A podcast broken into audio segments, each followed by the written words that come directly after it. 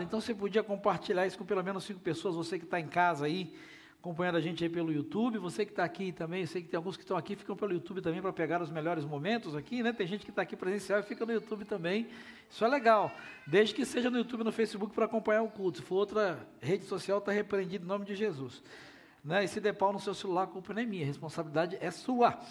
Mas você podia compartilhar aí com cinco, seis pessoas pelo menos e abençoar e convidá-los. Já tem dezenas de pessoas, centenas de pessoas aqui celebrando a Deus com a gente, mas você podia é, semear, como nós aprendemos semana passada, Jesus já orou por esses que ainda não creram nele. Quem sabe a sua parte é só mandar um link e o Espírito Santo vai completar essa obra no coração dele, no coração dela. Resgatando os valores ou o valor da oração. Resgatando o valor da oração. É sobre isso que nós estamos ministrando, ou começamos a ministrar, desde o domingo passado, aqui na IBG, nesse mês de setembro. Nós estamos aí fechando no mês de setembro o nosso ciclo de celebração. Né? Você sabe, nós temos os quatro ciclos anuais do alcance, do cuidado, do ensino e da celebração. Começamos então em janeiro ah, com o cuidado, ah, depois passamos pelo ensino, janeiro, fevereiro e março, cuidado, abril, maio e junho, ensino, julho, agosto setembro, a celebração, e vamos entrar em outubro, novembro e dezembro, onde nós enfatizamos o alcance, alcançar aqueles que ainda não conhecem Jesus. É claro, em todos os meses do ano nós cuidamos de pessoas, em todos os meses do ano nós ensinamos as pessoas sobre Jesus, em todos os meses do ano, você que vem aqui a essa comunidade sabe que todo domingo nós celebramos aqui nos pequenos grupos durante a semana, e em todos os meses do ano nós pregamos o Evangelho e queremos alcançar pessoas. Mas essa é uma estratégia que Deus nos deu para que nós possamos, de uma forma uh, coordenada e focada e otimizando recursos e estratégias, vivenciar de, e potencializar essas estratégias. E nós estamos no mês de setembro fechando o nosso ciclo de celebração e nos preparando para entrar no ciclo do alcance. E para entrar nesse momento de alcançar pessoas, é fundamental, é vital, diria extremamente necessário, nós, como igreja, e como indivíduos aprendermos a resgatar o valor da oração. E começamos a fazer isso no domingo passado, se você não esteve conosco, ainda não participou, não assistiu, uh, aprendendo a importância da oração para Jesus. Quando Jesus orou por nós e quando Jesus orou por aqueles que ainda vão crer nele. Está lá no nosso canal do YouTube, arroba Oficial, você pode ouvir essas mensagens domingo pela manhã e domingo à noite. E hoje então começamos a entender esse processo da oração, a resgatar o valor da oração. Hoje pela manhã, a pastora Ana Maria trouxe uma palavra sobre os fundamentos da oração. O que é a oração? Quais são os fundamentos da oração à luz do Evangelho, à luz da Bíblia, à luz da palavra de Deus? E agora eu quero eh, compartilhar com você sobre a necessidade da oração. Nós não podemos nos esquecer de que Deus, o nosso Deus, esse Deus que nós cantamos, adoramos e falamos aqui, Ele é um Deus que governa o mundo. O Salmo 11, versículo 4 diz assim: Os olhos do Senhor observam, seus olhos examinam os filhos dos homens. Deus está no controle de todas as coisas, quer você acredite ou não, quer você ah, creia ou não, quer você goste ou não, quer você saiba ou não, Deus está no controle de todas as coisas. Deus governa o mundo, Deus governa a igreja, Deus governa a sua família. E a gente precisa lembrar disso, precisa resgatar isso e precisa principalmente lembrar nós mesmos e trazer à memória essa verdade, que Deus está no controle de todas as coisas. Num tempo de tanta desordem, de tanto caos político, social, ah, na área de saúde por conta da pandemia, econômico, a gente às vezes acha que, que, que o mundo está desgovernado, que está perdido. Não. Existe um governo, existe alguém que continua no controle de todas as coisas. É óbvio, ele nos dá a escolha de como queremos viver, de como queremos fazer, mas Deus não perdeu o controle. E uma arma que ele nos deu, uma estratégia que ele nos deu, para não nos esquecermos isso. E apesar do mundo caótico em que vivemos, apesar das situações inesperadas que muitas vezes ah, nos assaltam, nós não perdemos a perspectiva e nem perdemos a, a, visão de vivermos na dimensão de um Deus que controla todas as coisas. Deus nos deu a oração. Numa geração que não enxerga mais as coisas espirituais, numa geração cujos ouvidos estão surdos para Deus, nós precisamos ser lembrados da necessidade da oração. Eu diria para você que oração é questão de sobrevivência. Eu estou lendo uma coleção de livros que no final dessa série de mensagens eu quero recomendar para você. Eu só posso recomendar depois que eu terminar todos eles. Vai que eu recomendo e tem alguma coisa lá que não está boa no final. Eu estou lendo uma coleção de livros pequenos sobre oração que tem mexido muito comigo, que tem impactado muito comigo. Na verdade, eu li superficialmente alguns meses atrás, Deus colocou no meu coração trazer essa série de mensagens, comprei todos eles e estou lendo e uma das coisas que Deus assim rasgou o meu coração é sobre a necessidade da oração. Nada é mais importante para Deus do que a oração quando Ele se relaciona conosco. Você sabia disso? Porque a oração é a forma que Ele nos deu para nós nos relacionarmos com Ele. Porque, ok, tem adoração, tem uma série de outras coisas, mas qual é a maneira mais fácil de falar com Deus que Ele estabeleceu? Como é que você fala com Deus? Orando. Por isso, oração é questão de sobrevivência. Orar é muito importante para Deus. Agora, deixa eu dizer para você: orar também é muito importante para todo ser humano. A oração, ela interessa a Deus, cujos propósitos e os planos estão diretamente ligados à disponibilidade daqueles que o amam em orar. Se você olhar na história, se você teve a curiosidade de, de, de, ler, você gosta de história, mesmo se você não gosta de história, você já viu filmes históricos, você vai perceber que os grandes moveres de Deus nesse mundo, os grandes avivamentos, né, as grandes ações de Deus na história da humanidade, você pode olhar, pode buscar, eles foram condicionados, continuados e moldados pela oração.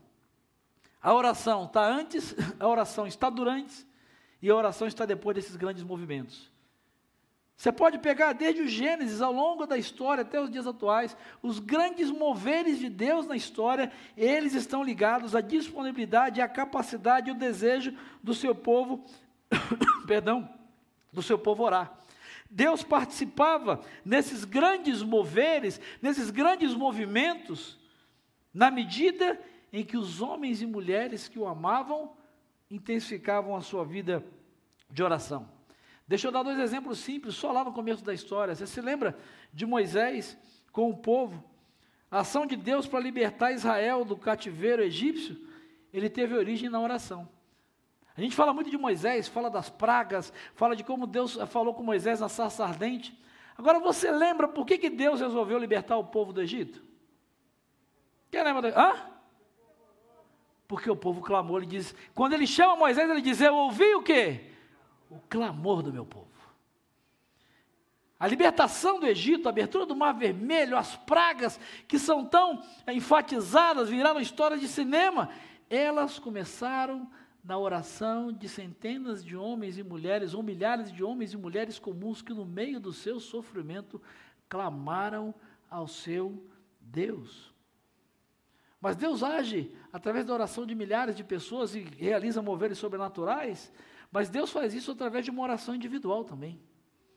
Nós ouvimos recentemente aqui, numa das nossas celebrações, uma mensagem sobre Ana. E é interessante porque parece que a oração não é a oração de uma mãe por um filho. Parece algo tão simples, tão básico, uma mãe que quer um filho. Mas o resultado da oração fervorosa dessa mulher não só foi dar a ela um filho. A gente olha, nossa, o milagre de Deus, ela era estéril, era judiada pela, pela, pela concorrente lá, pela penina, né? E, e, enfim, sofria. E a gente fica com essa ideia de que, nossa, ah, Deus respondeu a oração de Ana, mas Deus fez muito mais do que isso. Deus, através da oração de uma mulher que queria ter um filho, Deu a Israel o maior dos seus profetas, que foi profeta, foi legislador e que ungiu os reis de Israel, nada menos do que o grande profeta Samuel. Deus deu uma nova direção para o povo dele, Deus levantou um líder que deu um novo direcionamento para o povo dele por conta da oração de uma mulher. Deus age através da oração, a oração é necessária, a oração ela é vital. E nós precisamos entender isso quando estamos nos preparando para alcançar mais pessoas, para potencializar o alcance de pessoas que não conhecem ainda esse Deus. Talvez gente da nossa família, do nosso trabalho, da nossa convivência. No momento em que nós estamos, talvez individualmente, como família e como igreja, diante de tantos desafios. Talvez você esteja aí à busca de um emprego, você esteja angustiado com a sua empresa, talvez seja uma questão de saúde que você está lidando, uma questão financeira, uma questão enfermidade emocional, um problema no trabalho, uma decisão que você precisa tomar. Nós, como igreja, temos grandes desafios patrimoniais, estruturais. Essa semana tivemos uma reunião com o engenheiro aqui, estamos retomando a questão dos processos de construção, prefeitura. Temos uma causa na justiça aqui. Eu quero dizer para você, a Bíblia mostra para nós que quando a igreja está em oração, a causa de Deus sempre floresce e o seu reino na terra sempre triunfa. A história mostra isso. Agora, quando a igreja, e aí lembre disso, quando eu falo igreja, eu falo da comunidade, mas eu falo de mim e de você, porque nós somos a igreja, não é desse prédio. Quando a igreja falha na oração, a causa de Deus retrocede. E ela se torna vulnerável aos ataques e às investidas do inimigo. Mas por que, que a oração é tão importante? Por que, que a oração é necessária? Sabe por que, a oração é necessária? Porque a oração ela sempre nos leva de volta para Deus. Já parou para pensar nisso? Que às vezes você está com um problema, está com dificuldade, tem uma série de coisas. Você pensa no amigo, pensa no banco, pensa no médico, como pode resolver, mas quando você ora, você acaba voltando e recorrendo a quem? A Deus. A oração, se não houvesse mais nenhuma outra razão pela qual ela é necessário, necessária, a oração ela sempre te leva de volta para Deus. A oração sempre te faz lembrar quem Deus é. A oração é necessária porque a oração é o reconhecimento da necessidade de Deus. A oração é o chamado pelo auxílio de Deus para suprir as nossas necessidades. Sabe por que a oração é tão importante? Por que ela tem um valor tão especial? Porque o lugar e o valor da oração são o lugar e o valor de Deus. E não há como dar continuidade àquilo que Deus quer fazer na sua vida, no seu casamento, na sua família, no seu trabalho, na sua empresa, nos seus relacionamentos, na vida dessa igreja, dessa comunidade de fé. Não há como dar continuidade à obra de Deus sem a oração. A oração é uma necessidade absoluta, absoluta, para dar continuidade à obra de Deus. Não há como continuar. Você pode ter estratégia, você pode ter recurso financeiro, você pode é, ter capacidade, você pode ter experiência, você pode ter o que for. Mas deixa eu dizer para você: sem oração, não há como dar continuidade à obra que Deus está fazendo, seja em que circunstância for. E a Bíblia mostra isso para nós. A Bíblia deixa isso claro para nós. Se você puder abrir a sua Bíblia, por gentileza, no livro de Atos dos Apóstolos, no capítulo 6, eu quero ler com você os versículos de 1 a 7. Atos dos Apóstolos, capítulo 6, versos de 1 a 7. Sabe, a compreensão de que a oração é necessária, que ela é uma necessidade absoluta para dar continuidade à obra de Deus, provavelmente foi o motivo principal para esse fato que nós estamos, vamos ler agora. Quando os líderes da igreja de Jerusalém começam a receber uma reclamação, você se lembra? A igreja se organiza depois daquele grande avivamento, o sermão de Pedro, 3 mil, 5 mil batizados, a descida do Espírito Santo, né, a, a, igreja é uma benção, a cada dia pessoas vão sendo acrescentadas à igreja, a igreja está crescendo, a obra da igreja está florescendo, Jesus está sendo pregado, mas de repente começa a haver uma reclamação. E Atos capítulo 6, a partir do versículo 1, eu vou ler na nova versão transformadora, mas é a mesma, o princípio é o mesmo que o seu, ainda que a versão seja diferente. O texto diz que nesse contexto, a partir do verso 1 do capítulo 6, à medida que o número de discípulos crescia, ou seja, à medida que a igreja crescia, surgiram murmúrios de descontentamento. Os judeus de fala grega se queixavam dos de fala hebraica, dizendo que as suas viúvas estavam sendo negligenciadas na distribuição diária do alimento. Por isso, os doze convocaram uma reunião com todos os discípulos e disseram: Nós, os apóstolos, devemos nos dedicar ao ensino da palavra de Deus e não à distribuição de alimentos. Sendo assim, irmãos, escolham sete homens respeitados, cheios do espírito e de sabedoria, e nós os encarregaremos desse serviço então nós nos dedicaremos à oração e ao ensino da palavra. A ideia agradou a todos. Escolheram Estevão, homem cheio de fé, do Espírito Santo, também Felipe, Prócoro, Nicanor, Timon, Pármenas e Nicolau de Antioquia, que antes havia se convertido ao judaísmo. Esses sete foram apresentados aos apóstolos, que oraram por eles e lhe impuseram as mãos. Agora preste atenção: o fato dos líderes daquela igreja entenderem a necessidade da oração na ação deles. Olha o resultado, versículo 7. Assim, a mensagem de Deus continua a se espalhar. O número de discípulos se multiplicava em Jerusalém e muitos sacerdotes também se converteram. Quero chamar a sua atenção para essa fala dos líderes da igreja de Jerusalém, os apóstolos, aqueles que tinham caminhado com Jesus. Eles estavam pregando a palavra, a igreja estava trabalhando, a coisa caminhava bem, e de repente começou a haver uma reclamação, né, uma disputa é, cultural. A, a, viúva, as viúvas de um estavam reclamando das viúvas do outro, está dando preferência para um, está dando preferência para outro. Onde você bota ser humano, tem problema, tem dificuldade. Com a igreja não é diferente. E é interessante que eles vão dizer assim: olha, a administração não está boa, as finanças não estão sendo bem administradas, a coisa está complicada. E aí o texto diz, não é nessa linguagem, mas o que eles fazem, eles convocam, eles deviam ser meio batistas, né? Os batistas não estavam nessa época, tá bom? Era a igreja de Jesus. Mas eles convocam uma reunião. No nosso contexto é convocar uma assembleia, né, pastor Flávio, extraordinária. Vamos convocar uma assembleia extraordinária para tratar disso. Nomearam um grupo de trabalho, um GT. Agora o que me chama a atenção é que quando eles fazem a reunião, eles deixam uma coisa muito clara no versículo 4. Ele diz: Nós vamos montar um grupo de trabalho, pessoas que voluntariamente vão cuidar disso, mas nós que somos os líderes, nós que temos a responsabilidade de conduzir a igreja do Senhor. Ele diz no versículo 4: Nós, perdão, no versículo 4, nós nos dedicaremos à oração e ao ensino da palavra. Eles tinham a plena consciência da necessidade. Não é que os outros não iam orar, não era isso.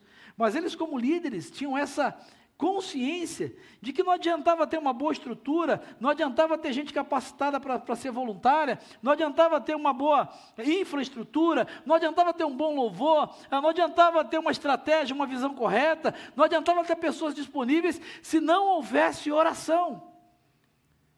Se a igreja não fosse sustentada pela oração. Eles perceberam muito rápido, no começo da igreja, que o sucesso da pregação da palavra e o progresso daquela igreja, que de primitiva não tinha nada, talvez primitivos sejamos nós, que hoje, pelo avanço da tecnologia, da internet e das facilidades, tenhamos abandonado a oração na nossa vida, na nossa família, no relacionamento familiar, nas decisões que nós tomamos. Talvez primitivos sejamos nós que achamos que com recurso, com a capacidade, com a consciência, com a tecnologia, com a internet, com os diplomas, vamos resolver os nossos problemas e dar conta daquilo que Deus quer fazer. Mas essa igreja que nós chamamos de primitiva, porque é a primeira até na origem, eles entenderam que o sucesso da pregação da palavra e o progresso daquela igreja dependia fundamentalmente do fato deles se dedicarem à oração. A oração era uma questão de sobrevivência para eles. Sabe, queridos, quando eu olho para esse texto, algumas coisas vêm à minha mente que eu rabisquei aqui, quero dividir, quero compartilhar com você. Sabe, seja lá o que afete a intensidade da sua oração, ela vai afetar o valor do serviço que você presta para Deus. Vou repetir: seja lá o que afete a intensidade da sua oração, isso também vai afetar o valor daquilo que você serve e oferece a Deus. Talvez você nunca tenha falado, mas você já pensou, eu estou ocupado. E talvez até nessa noite aqui, ou presencialmente ou virtualmente, você tenha pensado, ah, pastor, mas eu sou ocupado demais por orar. É que o senhor não sabe da minha agenda, da minha vida. Eu acordo de madrugada, corro, trânsito tal, nesse tempo de internet, home office, está um pandemônio lá em casa, todo mundo junto, um falando, outro ouvindo, os meninos tendo aula. Ah, pastor, o senhor não sabe como é complicada a minha vida, as crianças para cuidar, marido, é, os meus negócios, minha empresa. Pastor, eu sou ocupado demais para orar. Deixa eu dizer para você, ocupado demais para orar, não é só o princípio do retrocesso, mas inclusive destrói tudo aquilo que Deus já fez na sua vida. Nada é bem feito sem oração, pelo simples fato de que quando você deixa de orar, você deixa Deus de fora daquilo que você está fazendo. Simples assim. Simples assim. Nada é bem feito sem oração, porque tudo que você faz sem oração, você está fazendo deixando Deus de lado, deixando Deus fora disso. Sabe, e não é difícil. Eu não vou perguntar, não vou pedir para ninguém para levantar a mão. Mas se eu perguntasse a você, como é fácil a gente negligenciar a oração, ou simplesmente encurtar o momento de oração com a desculpa de que a gente tem coisa demais para fazer. Quem nunca fez isso? Eu já fiz.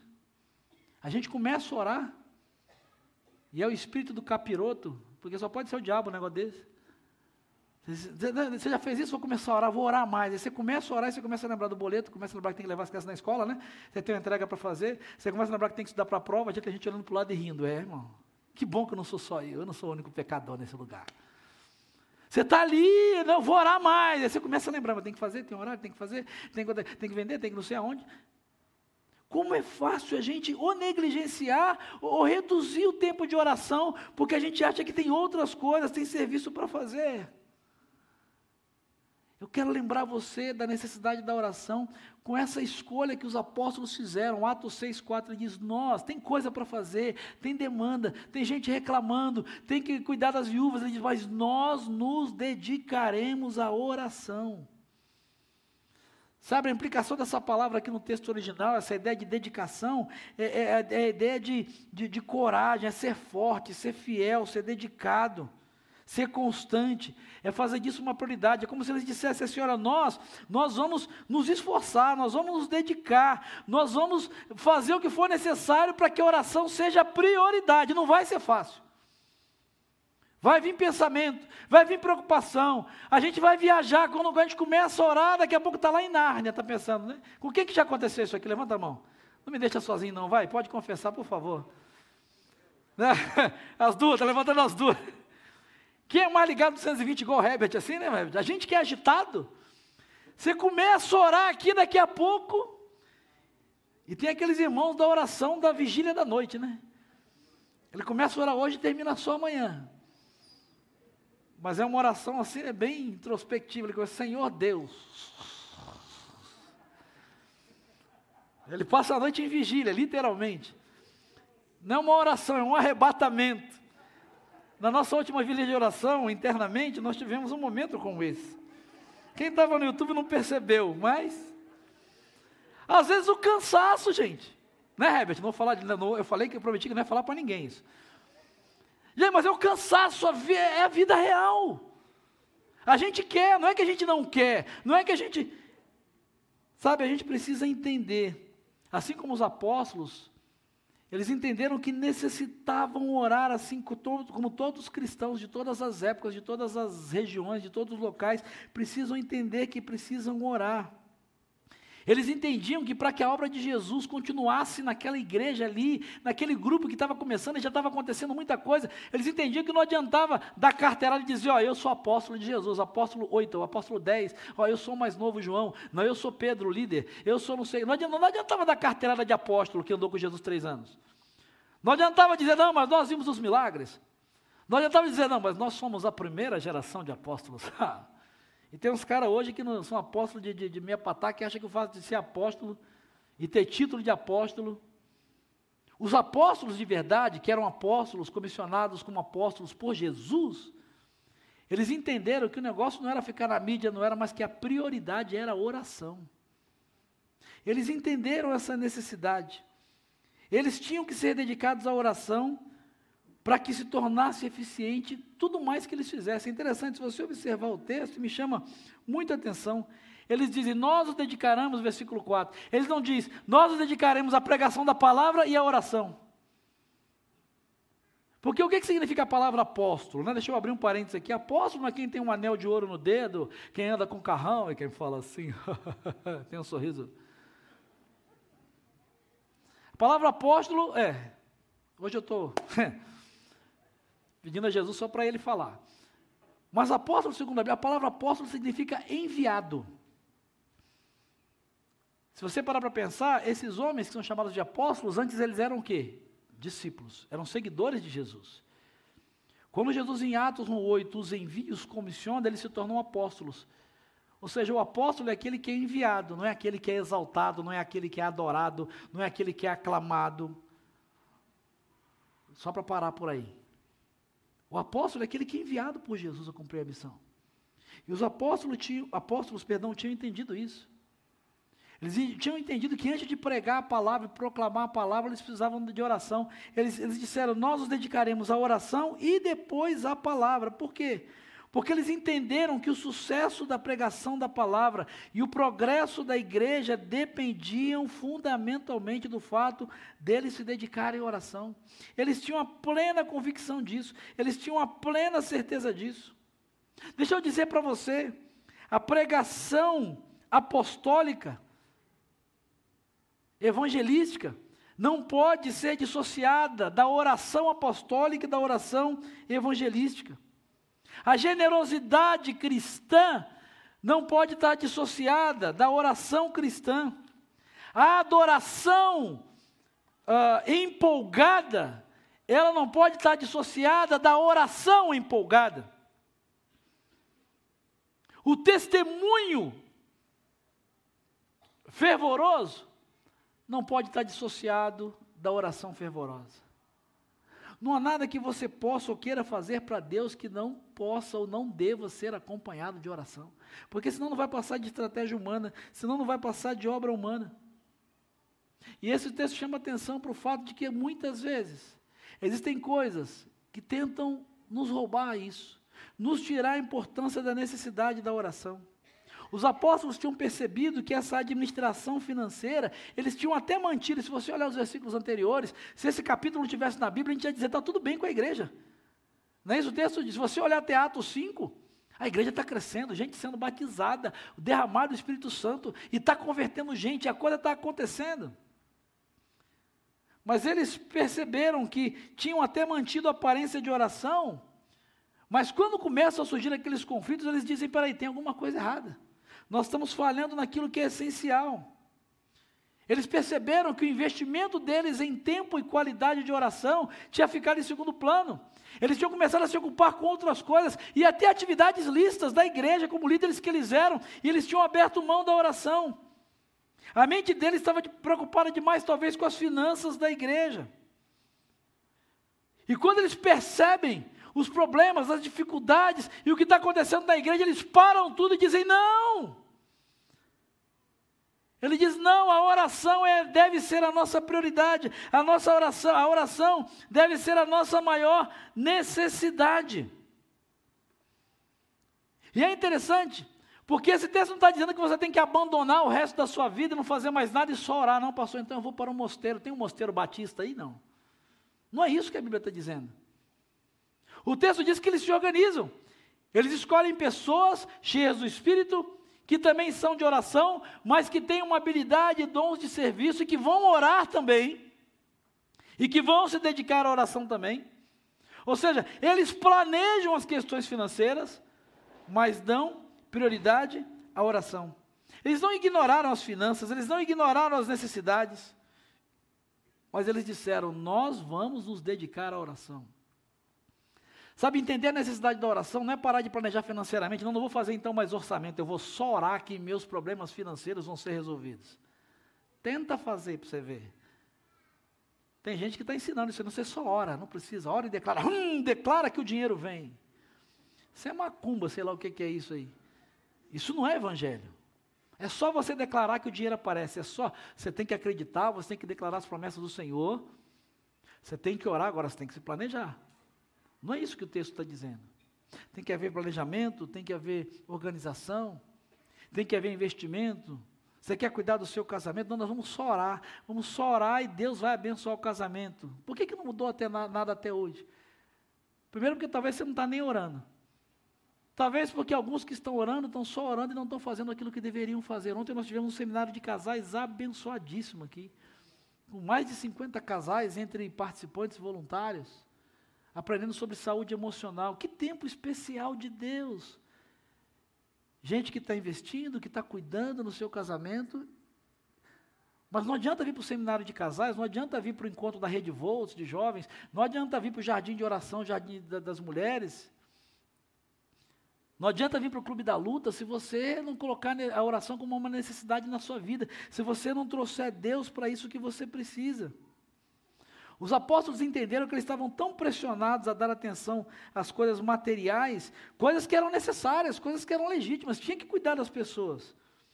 Mas eles tinham perdido a sua dedicação para a oração, a força, o ardor, o tempo, o investimento. Sabe, talvez se você parar para pensar, eu vou dar você 30 segundos, 15. No seu dia, quanto tempo você gasta investindo em oração? Não precisa responder alto, não. No seu dia de 24 horas, quanto tempo você separa e prioriza de oração? Essa é a medida que você está convidando Deus para fazer parte dos seus problemas, das suas lutas, daquilo que você, que você apresenta a Ele. Essa é a medida da necessidade que você tem da ação, da graça e do poder de Deus. Sabe, tem muita coisa que é até legítima, mas que acaba absorvendo a nossa atenção, preocupando a nossa mente, se apegando e acaba roubando isso. E a oração acaba sendo omitida, ou no mínimo sendo feita com o menor tempo possível. Sabe aquela oração que você faz correndo? Aquela oração que você faz com medo do pastor domingo perguntar quanto tempo do seu dia você gasta na oração? Vou orar porque vai que o pastor domingo pergunta, né, o mês da oração, vou dar uma orada. Para se ele perguntar eu não ficar no zero. Não, querida, não estou falando de. de é, é priorizar mesmo.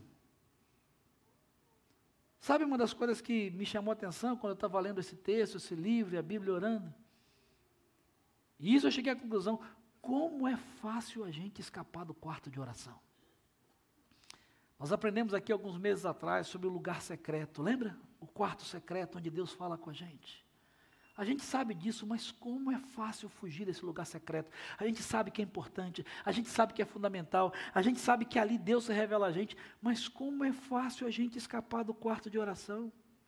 E deixa eu dizer para você, ah, pastor, mas é por coisas legítimas, por trabalho, por necessidade. Deixa eu dizer para você, coisas legítimas e corretas podem se tornar erradas quando elas ocupam o lugar da oração.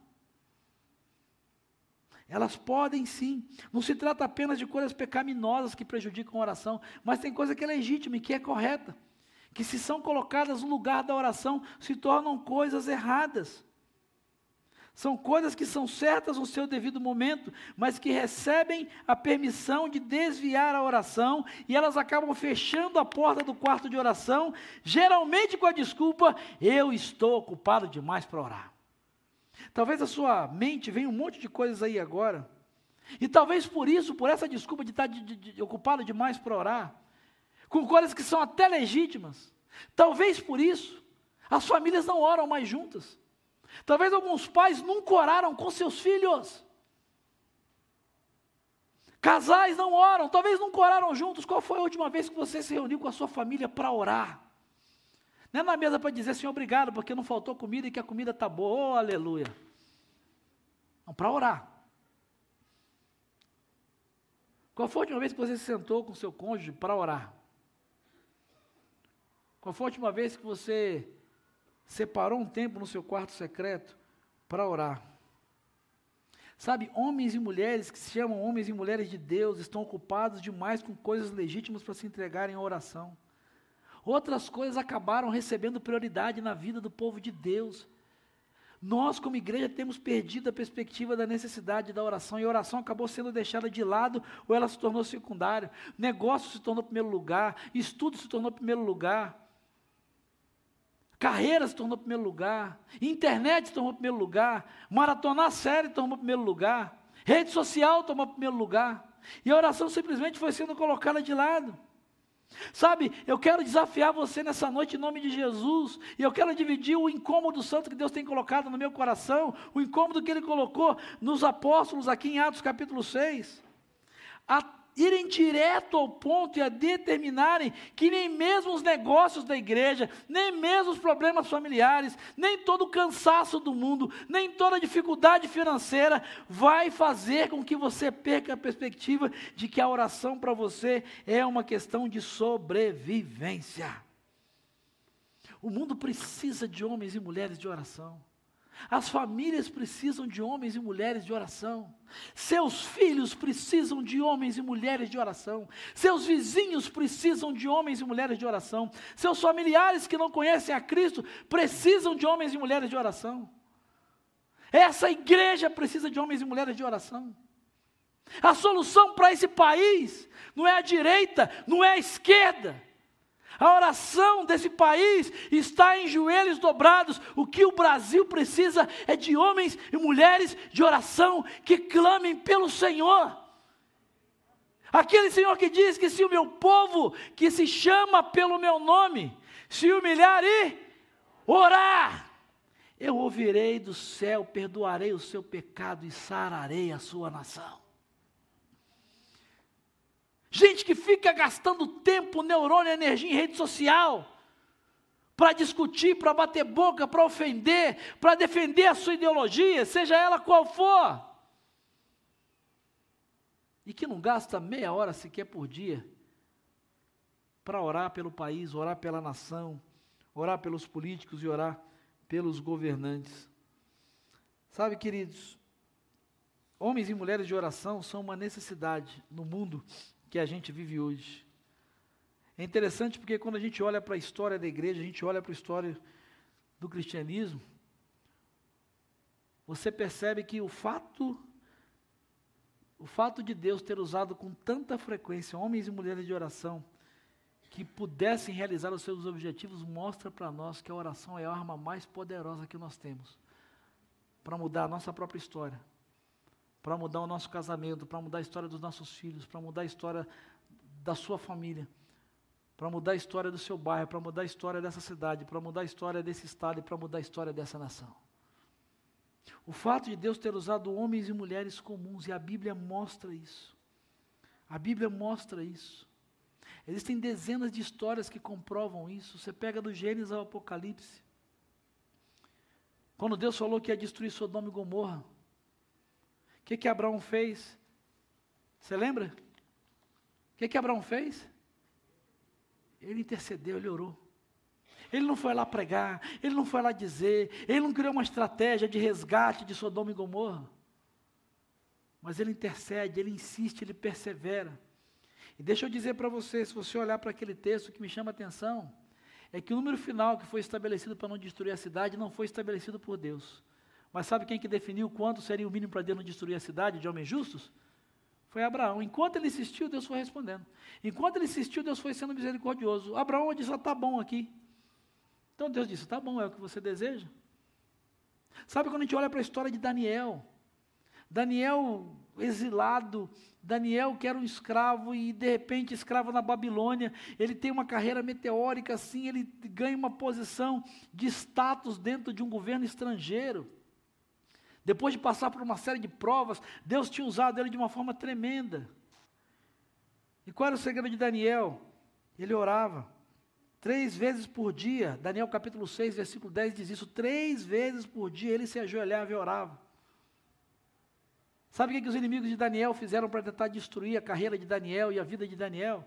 Eles não mexeram na reputação, eles não mexeram é, na sua fama, eles não mexeram no seu currículo, não mexeram na sua família, mas eles foram ao rei, sabendo do segredo de Daniel, disseram para o rei: coloca aí um decreto que qualquer um que orar a um outro Deus que não seja, se dobrar e se prostrar a outro que não seja o rei, vai ser jogado na cova dos leões.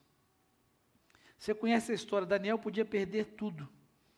Daniel podia perder tudo. Quando Daniel estava na Babilônia, ele se recusou a obedecer esse decreto de que não poderia ser feita nenhuma petição a qualquer deus ou homem por 30 dias a não ser ao rei. Daniel podia perder o cargo, podia perder a carreira, na verdade, podia perder a vida. Mas ele se recusou.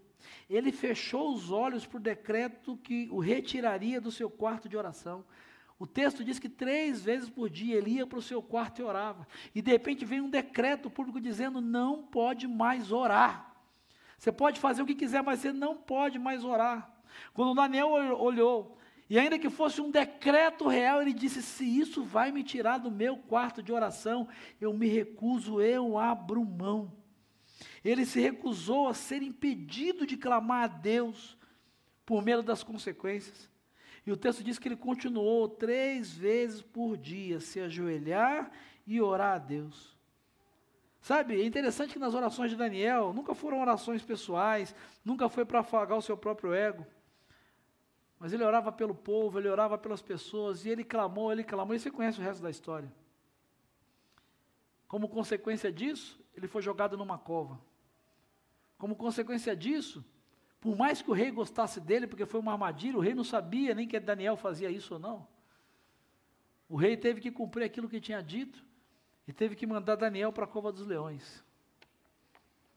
E se você ler a história, se você não leu, vale a pena lê-la. Daniel é jogado naquela cova e o rei angustiado. Mas pelo testemunho de Daniel, quando Daniel é jogado naquela cova, ele diz assim: ó, que o teu Deus tenha misericórdia de você, peça ao seu Deus para que faça alguma coisa. É interessante que a gente tem uma visão muito romântica da história de Daniel, né? A gente às vezes olha, e eu já vi algumas gravuras de histórias infantis, que mostra Daniel na cova dos leões, é muito engraçado. Né? É, algumas, eu já até vi um leão que estava Daniel sentado, e o leão é igual um gatinho, com a cabeça no colo de Daniel. Na sua Bíblia está escrito isso não? Na minha não. A gente olha e acha que os gatinhos, que os leões viraram gatinhos. Que os leões perderam a fome. Hum, fastiado. Que os leões pararam, em vez de fazer, ó, oh, fizeram miau. Não tem isso na Bíblia. O texto diz que Daniel continuou a clamar, ele orava ao Senhor. E por não ter aberto mão do quarto secreto, por entender que a oração era uma necessidade, custasse o que custasse, quando ele foi jogado na cova dos leões, diz a Escritura, o Senhor fechou a boca dos leões. E sabe como é que eu imagino Daniel naquela cova? Quando Daniel foi jogado ali, os leões iam para cima dele, mas não conseguiam, não entendiam. Eles continuaram leões, continuaram rugindo, continuaram famintos, continuaram doidos para devorar. Mas o texto diz que Deus fechou a boca deles. E a maior prova disso. E eu costumo dizer isso numa aula que eu dou no Instituto Hagai, que os maiores prejudicados com a fidelidade de Daniel não foi o rei, não foi a rainha, não foram os inimigos. Os maiores prejudicados foram os leões que foram levados a uma dieta forçada mas pelo menos por algum tempo, né? Porque depois o que mostra para nós que foi a ação de Deus e não uma mudança, uma crise de identidade que os leões tiveram, é o fato de que quando Daniel é tirado dali e os seus inimigos são jogados, você olha o texto, você lembra o que, o texto diz? Quando os inimigos de Daniel são jogados na cova, o que, que acontece? Mas devoraram quando? O texto diz que antes deles caírem, a turma diz, ah! A vingança de Daniel.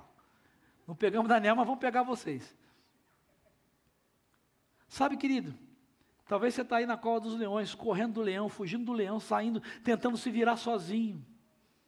Sabe que, talvez você está assim? Porque você perdeu a perspectiva da necessidade da oração na sua vida, que você precisa não é ter um bom planejamento estratégico só, um bom, bom, uma boa carteira de clientes, é, você não precisa só é, tentar ser um bom marido, ser uma boa esposa, tentar fazer as coisas certas, talvez o que você precisa é redescobrir o valor da oração e da necessidade da oração na sua vida.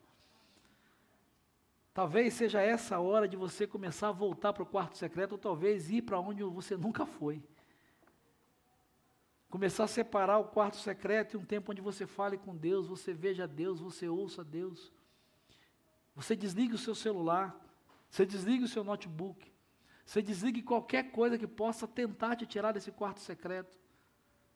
Você não tem hábito de oração, começa com cinco minutos, mas que sejam cinco minutos de oração. Você vai começar, você vai dizer, nosso Deus, nosso Pai, talvez com um minuto você não sabe mais o que pedir. Você não tem o hábito, continua. Pede pela mesma coisa, Senhor, eu te peço pela minha vida, pela minha família, pelo meu emprego, pela salvação dos meus parentes. Você não sabe mais o que fazer, começa de novo, Senhor, eu te peço pela minha vida, pela minha família, pelo meu emprego. Pela... Você vai perceber que esse hábito e essa necessidade, o Espírito Santo de Deus vai começar a, a, a, a trabalhar no seu coração. Ele vai colocar necessidades, ele vai colocar pessoas. Gente, é igual correr, a Débora está aqui. Ninguém começa correndo uma maratona de 42 quilômetros. Geralmente quem começa uma, a, a, praticar corrida, começa como? Com uma caminhada.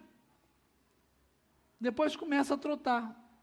Depois corre um, três, cinco, sete, dez quilômetros, você vai. Agora, se você parar e desanimar, está tão difícil. O que, que vai acontecer?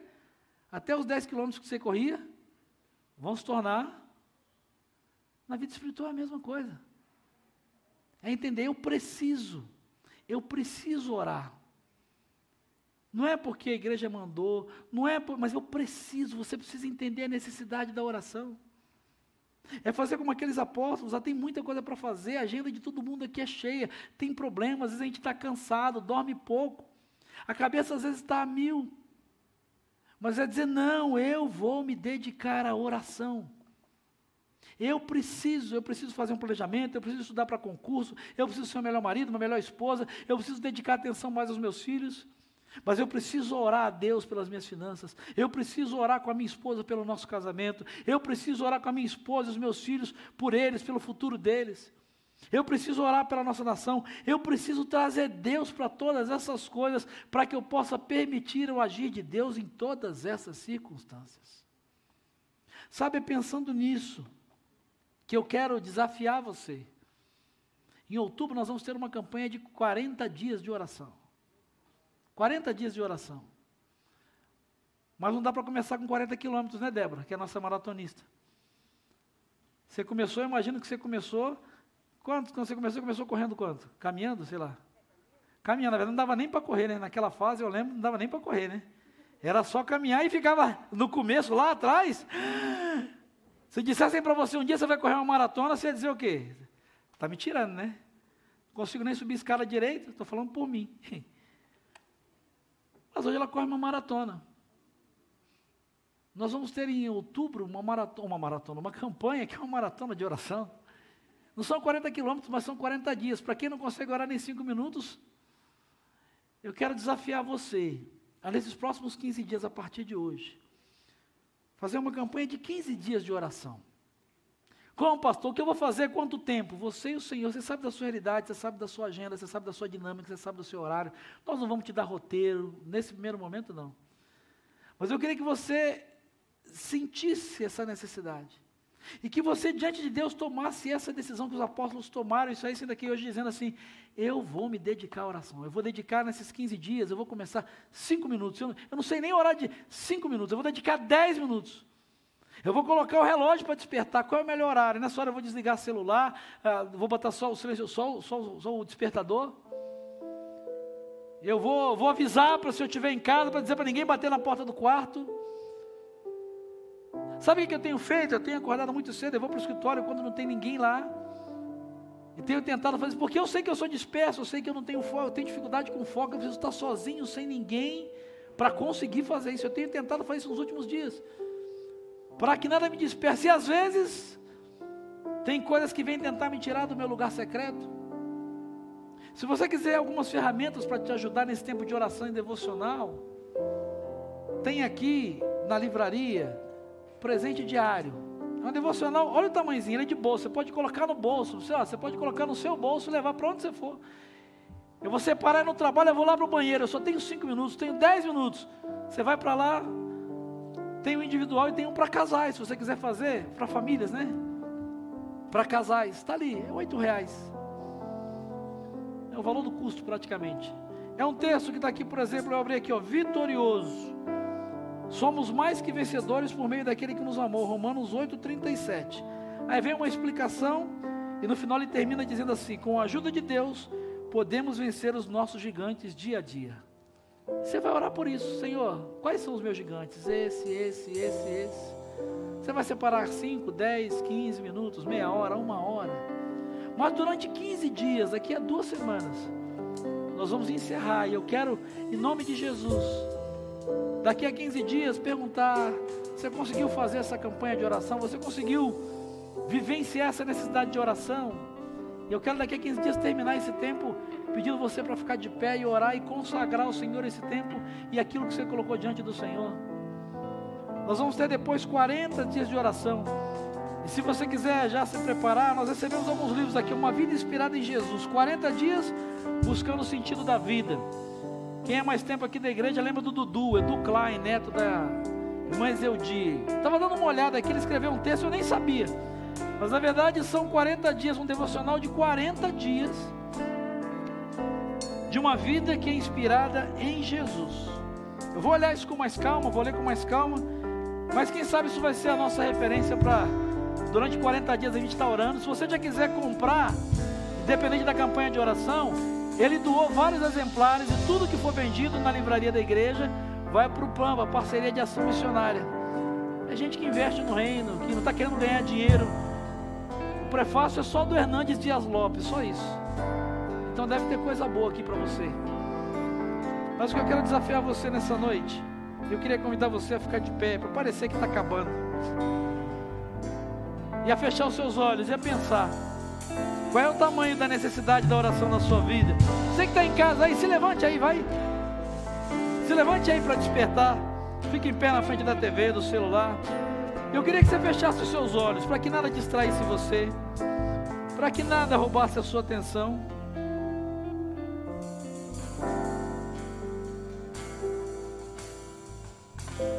De acordo com o tempo que você investe, qual é o tamanho da tua necessidade da oração? Se você percebeu que talvez você diz que é muita, mas o que, no que você vive ela é quase nada, Talvez você quer mudar isso e quer se preparar para alcançar outras pessoas. Você quer se preparar para receber tudo que Deus tem preparado para você e você entendeu que o problema não é o que as outras pessoas estão fazendo e talvez não é nem o que você está fazendo ou deixando de fazer, mas é o fato da oração não fazer parte da sua vida, você não, não tomar a decisão de dizer eu vou me dedicar à oração. Eu vou trabalhar, vou continuar estudando, vou continuar fazendo a minha parte, mas a prioridade vai ser a oração. E eu vou nesses próximos 15 dias. Talvez antes de ir embora para não me esquecer, porque o diabo é sujo, ele vai tentar fazer você esquecer que tomou essa decisão. Antes do culto acabar, eu já vou botar aqui na agenda, no bloco de notas. Eu vou botar aqui para me programar cinco minutos, meia hora, uma hora, de dia, de noite, de madrugada. Mas um momento que eu vou conseguir para o quarto secreto. Porque não é porque é fácil, não é porque eu estou acostumado, não é porque eu sei fazer, talvez eu nunca tenha feito, mas eu preciso da oração, eu tenho necessidade da oração. E eu quero, eu quero ouvir Deus, eu quero falar com Deus, eu quero trazer Deus. Porque a minha esperança está nele, eu creio. Eu creio que os meus inimigos vão cair, eu creio. Eu creio nesse Deus do sobrenatural. Mas eu entendo que nada disso vai ser vivenciado e experimentado se eu não entender a necessidade da oração na minha vida. Se você quer assumir esse compromisso com Deus, se você está no chat aí, eu não posso ver, mas a equipe do chat vai ver aí. Eu queria que você dissesse assim: Eu aceito o desafio de 15 dias de oração. Eu vou me dedicar à oração. Você vai escrever isso aí. Eu vou me dedicar à oração nesses próximos 15 dias. Se você está aqui presencialmente, e quer assumir esse compromisso nos próximos 15 dias, viver essa experiência, talvez como você nunca viveu, de se dedicar à oração, de separar um tempo todos os dias para a oração. Você vai usar talvez o devocional do presente diário, talvez vai usar o aplicativo da Bíblia que você tem. Mas a maior parte desse tempo, você vai usar o devocional, você vai orar. Se você quer nesses próximos 15 dias dizer para o Senhor, eu vou me dedicar à oração, levanta sua mão e eu quero orar por você nesse tempo aqui. Você que está aqui presencialmente. Mas não faça porque eu estou dizendo, não. Porque vai ser difícil, vai ter gente que vai, vai vão tentar roubar você do quarto secreto. Continua com a mão levantada, por favor. Quem não está levantando a mão, não se sinta constrangido, não. Talvez é porque você já faça, você já faz isso, já é um hábito. E se você acha que não vai, não tem problema, nós vamos orar por você também. Nós vamos orar por você também. Eu queria que você levantasse a sua mão como um gesto dizendo: Senhor, eu necessito da oração na minha vida. Eu percebi que eu preciso fazer mais do que eu tenho feito. Eu preciso me esforçar mais, eu preciso separar mais tempo. Eu preciso buscar força, eu tenho que ser mais zeloso, porque naturalmente não vai acontecer. Naturalmente vai. Mas Deus, eu quero fazer como aqueles homens daquela igreja de Jerusalém. Eu vou me dedicar à oração. E tudo mais o Senhor vai cuidar. Eu vou me dedicar à oração. E o Senhor vai abençoar os planos, os projetos. Mas eu não vou abrir mão do meu tempo de oração durante o dia com o Senhor. Deus abençoe essas mãos que estão levantadas aqui e na internet. Senhor conhece cada uma dessas pessoas. Eu não tenho nenhuma dúvida de cada um deles e delas crer no Senhor, crer no teu poder, crer no Deus sobrenatural. Eu não tenho nenhuma dúvida de que a esperança de cada um deles está no Senhor. Mas Deus, cada um de nós essa noite reconhece que nós precisamos da oração na nossa vida.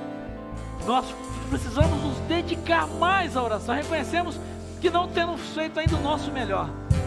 Não temos vivido ainda o nosso melhor. E nós queremos mais, queremos paz. Nós queremos que os nossos inimigos vão cair. Nós queremos que milagres vão acontecer. Nós queremos que o Brasil será diferente. Nós queremos que essa pandemia será vencida. Nós cremos que o nosso casamento será melhor. Nós cremos que os nossos filhos crescerão dentro da tua vontade e vivendo melhor no Senhor.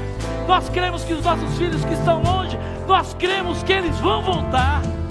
Nós cremos que os vícios serão quebrados, pessoas serão libertas.